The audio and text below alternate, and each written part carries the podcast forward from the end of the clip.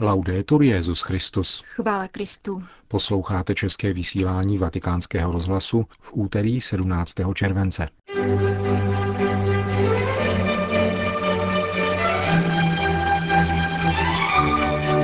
Po krátkých zprávách naší rozhlasové stanice uslyšíte rozhovor s nedávno jmenovaným prefektem Kongregace pro nauku víry, arcibiskupem Gerhardem Ludwigem Müllerem.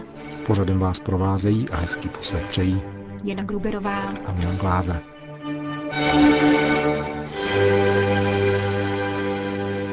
Zprávy vatikánského rozhlasu. Sýrie. Melchický patriarcha Řehoř III. Laham komentoval současnou situaci v této blízkovýchodní zemi pro agenturu Fides. Vyslovil se jednoznačně pro dialog a smíření jako jediné možné východisko. Největší hrozbou pro Sýrii, řekl katolický patriarcha Damašku, je anarchie, absence bezpečnosti a masivní přísun zbraní z mnoha stran. Násilí plodí násilí, které zasahuje všechny občany bez rozdílu rasy, náboženství či politického přesvědčení, říká patriarcha Řehoř III. Dodává však, že navzdory všemu nejde o konflikt mezi křesťany a muslimy. Nedochází k persekucím. Křesťané se neocitají na mužce proto, že jsou křesťané, ale jsou oběťmi chaosu. Podle nejvyššího katolického představitele řecko-melchického ritu dochází v Sýrii k vměšování cizích mocností, arabských i západních, které přinášejí zbraně, peníze a informace v jediném směru. Toto vměšování poškozuje i samu opozici a ničí národní jednotu, neboť oslabuje umírněné hlasy. Damašský patriarcha Řehoř III. Laham už po několikáté kritizuje mediální přístup Západu, který příliš snadno zaměňuje projevy terorismu za projevy politické opozice. Paříž. Cyklistický stadion francouzského hlavního města Velodrome d'Ivre se právě před 70 lety stal smutně proslulým schromaždištěm židovské komunity před deportací do vyhlazovacího tábora Auschwitz-Birkenau. 16. a 17. července zde bylo internováno přes 13 tisíc pařížských židů, včetně 4 tisíc dětí. Přesto se až 10 tisíc židů podařilo před největší hromadnou židovskou deportací z území Francie včas varovat. Významnou měrou se ve prospěch francouzských židů angažoval arcibiskup Toulouse, kardinál Gilles Gerard Saliège, který byl již roku 1970 za svou činnost oceněn čestným vyznamenáním památníků Yad Vashem. V předvečer smutného výročí pařížské deportace mu byl nyní udělen posmrtně titul Spravedlivý mezi národy. Izraelský památník holokaustu a stát Izrael jim vyznamenává lidi nežidovského původu, kteří riskovali vlastní život na záchranu židů. Kardinál Salieš v srpnu 1942 napsal pastýřský list, ve kterém vyzýval křesťany k obraně židů. Apeloval na katolíky, aby nezapomínali, že všichni židé jsou jejich bratry. Vyšistický režim publikaci pastýřského listu zakázal, čímž ovšem naopak napomohl jeho šíření. O ocenění tuluského arcibiskupa informuje vatikánský deník Osservatore Romano, který zároveň dodává, že činnost kardinála Saliežeho nebyla individuálním rozhodnutím, nýbrž kolektivní strategií francouzského episkopátu. Dokládá to i nedávná publikace francouzsky Sylvie Bernejové o katolické církvi ve Francii ve 40. letech minulého století. Na základě dosud nezveřejněných dokumentů z diecézních biskupských a řádových archívů a soukromé korespondence autorka dokazuje, že od roku 1942 katolíci v neokupovaných regionech Jižní Francie podporovali židovskou síť protiněmeckého odporu. Jejich činnost koordinoval na přímý poput Pia 12. a poštolský nuncius Monsignor Valerio Valeri. Francouzští katoličtí biskupové tehdy nařídili všem řádovým společenstvím na území svých diecézí, aby poskytovala pomoc pro následovaným židům. Jižní Korea. Jihokorejské ministerstvo zdravotnictví dalo za pravdu katolické církvi, která již dříve začala hovořit o hrozbě demografického propadu v této východoazijské zemi. Podle údajů tamnějšího ministerstva se po 40 letech takzvaného boje proti porodnosti ocitla Jižní Korea na pokraji neodvratné demografické katastrofy. Ukazatel úhrné plodnosti činí sotva 1,2 desetiny. což je o dvě desetiny méně než v České republice. má Jižní Korea nějakou šanci na přežití, potřebuje okamžitý nárůst tohoto ukazatele, při nejmenším o 6 desetin, zdůrazňují odborníci.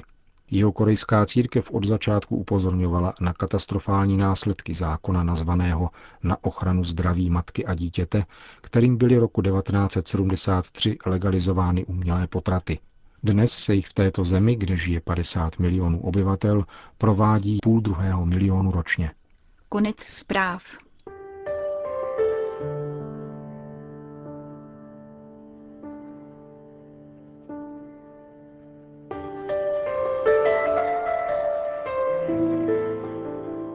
Emeritní řezinský biskup Gerhard Ludwig Miller před dvěma týdny nastoupil do nového úřadu prefekta Kongregace pro nauku víry. Se svým domovským biskupstvím se oficiálně rozloučí v září. Na to, jak se zabydluje ve své nové pozici, se prefekta někdejšího svatého oficia ptala německá redakce vatikánského rozhlasu. Připadám si jako prvňáček. Mnohé věci jsou pro mne nové, ačkoliv obsahově jsem práci již znal díky své pětileté účasti na pravidelných měsíčních zhromážděních Kongregace pro nauku víry. Přesto je to pro mne velká změna z diecézního biskupa na arcibiskupa římské kurie. Na co byste se chtěl ve své práci zaměřit a na co položit důraz? Naše kongregace a římská kurie existují proto, aby svatému otci pomáhali v jeho učitelském a pastýřském úřadě. To nejdůležitější v církvi je víra, která nám byla dána božím zjevením v Ježíši Kristu ke spáse všech lidí. Proto je naší úlohou hlásat boží dobrotu a vlídnost, které nám byly vírou darovány. Proto je jistě také důležité, aby někteří lidé překonali předsudky, kliše a stereotypy, s nimiž pohlížejí na římskou kurii. Pracují zde jejich spolubratři a spolusestry a snaží se zde něco dobrého vykonat ve službě univerzální církvy, což je právě v dnešní době důležité. Žijeme ve světě, kde převládá sekularizovaný úhel pohledu na člověka. Musíme jej přeměnit v pozitivní náhled. Člověk je zde proto, aby poznával Boha a miloval jej. Z této lásky k Bohu a boží lásky musí vzejít něco kladného pro společnost i člověka samotného. Člověk rozpoznává sám sebe jako boží obraz a chápe svoji důstojnost. Jsme zde pro své rodiny či pracovní kolektiv, avšak i pro rozsáhlejší oblasti lidského života, hospodářství, politiku, kulturu. Všude tam je nutné přinášet to, co je na křesťanství pozitivní a konstruktivní. Můžeme to však učinit pouze tehdy, když se plně a celistvě zaměříme na lidské hledání Boha a pravdy. Bůh se nikdy nesmí stát okrajovým tématem. Rozpomeneme-li se na Boha, Ježíše Krista, můžeme v církvi odbourat mnohá pnutí. Nesmí docházet k tomu, aby jednotu církve narušovaly ideologie sektářské povahy, které, ať jsou na pravém či levém kraji, podivným způsobem spolupracují a tak škodí církvi.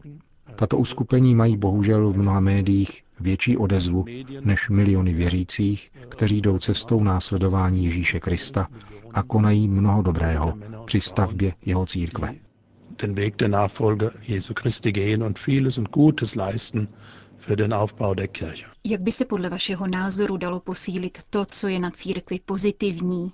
A jak byste to chtěl udělat? Kongregace pro nauku víry není nástupkyní inkvizice, jak to bývá trochu reakčně a konzervativně označováno ve spravodajství, protože si nikdo nedá námahu s tím, aby se zabýval současností. Inkvizice měla tehdy v roce 1542 za úkol odvrátit hereze a omily své doby. Po druhém vatikánském koncilu byla založena Kongregace pro nauku víry s pověřením podporovat katolickou víru. Víra je událost spásy, Jedná se zde o spásu člověka a celého lidstva. Na tento kladný pohled bychom rádi upozornili. Svatý otec vyhlásil rok víry a kongregace vyzvala k prohlubování znalostí o víře. Mnozí katolíci totiž na neštěstí nevědí, co je vlastně obsahem víry a nechají se snadno strhnout k výpadům vůči církvi právě kvůli tomu, že věří něčemu nesprávnému. Neměli bychom však věřit nepravostem a nepravým lidem, níbrž tomu, co pro nás učinil Bůh. Proto smíme spoléhat na ty, kteří jsou našimi bratry a sestrami a důvěřovat jim. Biskup není nikdo jiný, než ten, kdo zastává učitelský úřad z Kristova pověření. Christi das Hirtenamt und das Lehramt ausüben. Jako prefekt Kongregace pro nauku víry budete zastávat ještě další úlohy.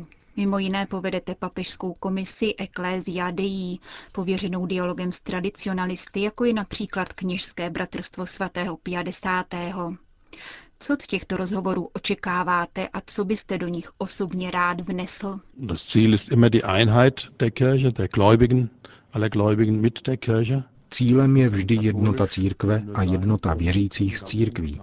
Katolíkem mohu být pouze tehdy, když plně a bezvýhradně uznám víru církve. K ní náleží také učitelský úřad, jehož významnou součástí je učení druhého vatikánského koncilu.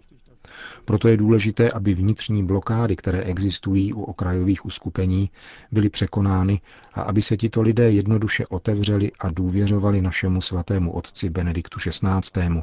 a všem těm, kteří pracují z jeho pověření. Nejde o to někoho nutit, nýbrž o to, že sice uznáváme svobodu víry a božích dětí, ale také plnost božího zjevení. Jeho věrný a stálý výklad byl svěřen církvi a tím jejímu učitelskému úřadu. Proto ze srdce vyzývám všechny, pro které je právě toto nesnadné, aby si dodali odvahy a hledali jednotu církve právě tak, jako pravdu víry. Jednota církve a pravda víry jsou dvě strany jedné mince. Stejně jako papež pocházíte z Německa. Má to pro váš úřad nějaký zvláštní význam? Deutsch sein ist nichts Schlechtes. Být Němec není nic špatného. Vznikla zde významná evropská kultura, nikoli však jediná. Také nemáme německou národní církev, která by se teď měla radovat z toho, že získala nový post.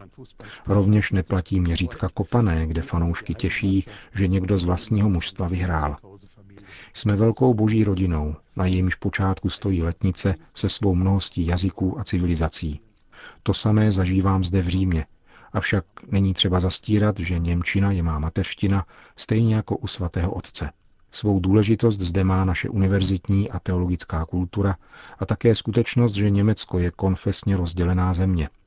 Němečtí teologové jsou tudíž bezprostředně konfrontováni s protestantismem a musí být ekumenicky orientováni. Ekuména v žádném případě neznamená, že se vzdáváme vlastní víry – Spíše se snažíme katolickou víru učinit natolik srozumitelnou, aby byla také z druhé strany vnímána přitažlivějším způsobem. Můžeme svou víru velice dobře duchovně i intelektuálně zastupovat, aniž bychom přitom druhé uráželi. Proto doufáme, že bude ekumenický proces pokračovat a že nám jednou Bůh daruje milost sjednocení všech křesťanů v jedné viditelné církvi. V té budeme společně vzdávat Bohu chválu, vyznávat společně víru a společně ve svátostech přijímat Boží život. Chtěl byste na závěr našeho rozhovoru vyjádřit nějaké zvláštní přání, prozbu či poděkování? Chtěl bych každému člověku popřát, aby zakusil boží lásku ve svém osobním životě. A to samé bych přál také životu celé církve. Napětí bude stále existovat, avšak je nutné je překonávat a svěřit se jednotě boží rodiny, která nás nese, máme-li dobré rodinné zázemí. Platí to jak pro vlastní rodinu, tak pro větší rodiny obcí, farností, diecézí i světové církve. Život se pak stává radostí, neboť jsme všichni děti boží. Svatému otci bych chtěl poděkovat za důvěru, kterou mi věnoval. Naše lidské síly jsou však omezené a proto bych všechny křesťany v Římě i na celém světě chtěl poprosit o modlitbu. Kéž bychom mohli v dobrém a bratrském duchu spolupracovat na nové evangelizaci našeho evropského kontinentu a nestratit přitom ze zřetele rovněž celou světovou církev. Uzavírá nový prefekt Kongregace pro nauku víry arcibiskup Gerhard Ludwig Müller. Končíme české vysílání vatikánského rozhlasu. Chvála Kristu. Laudetur Jezus Christus.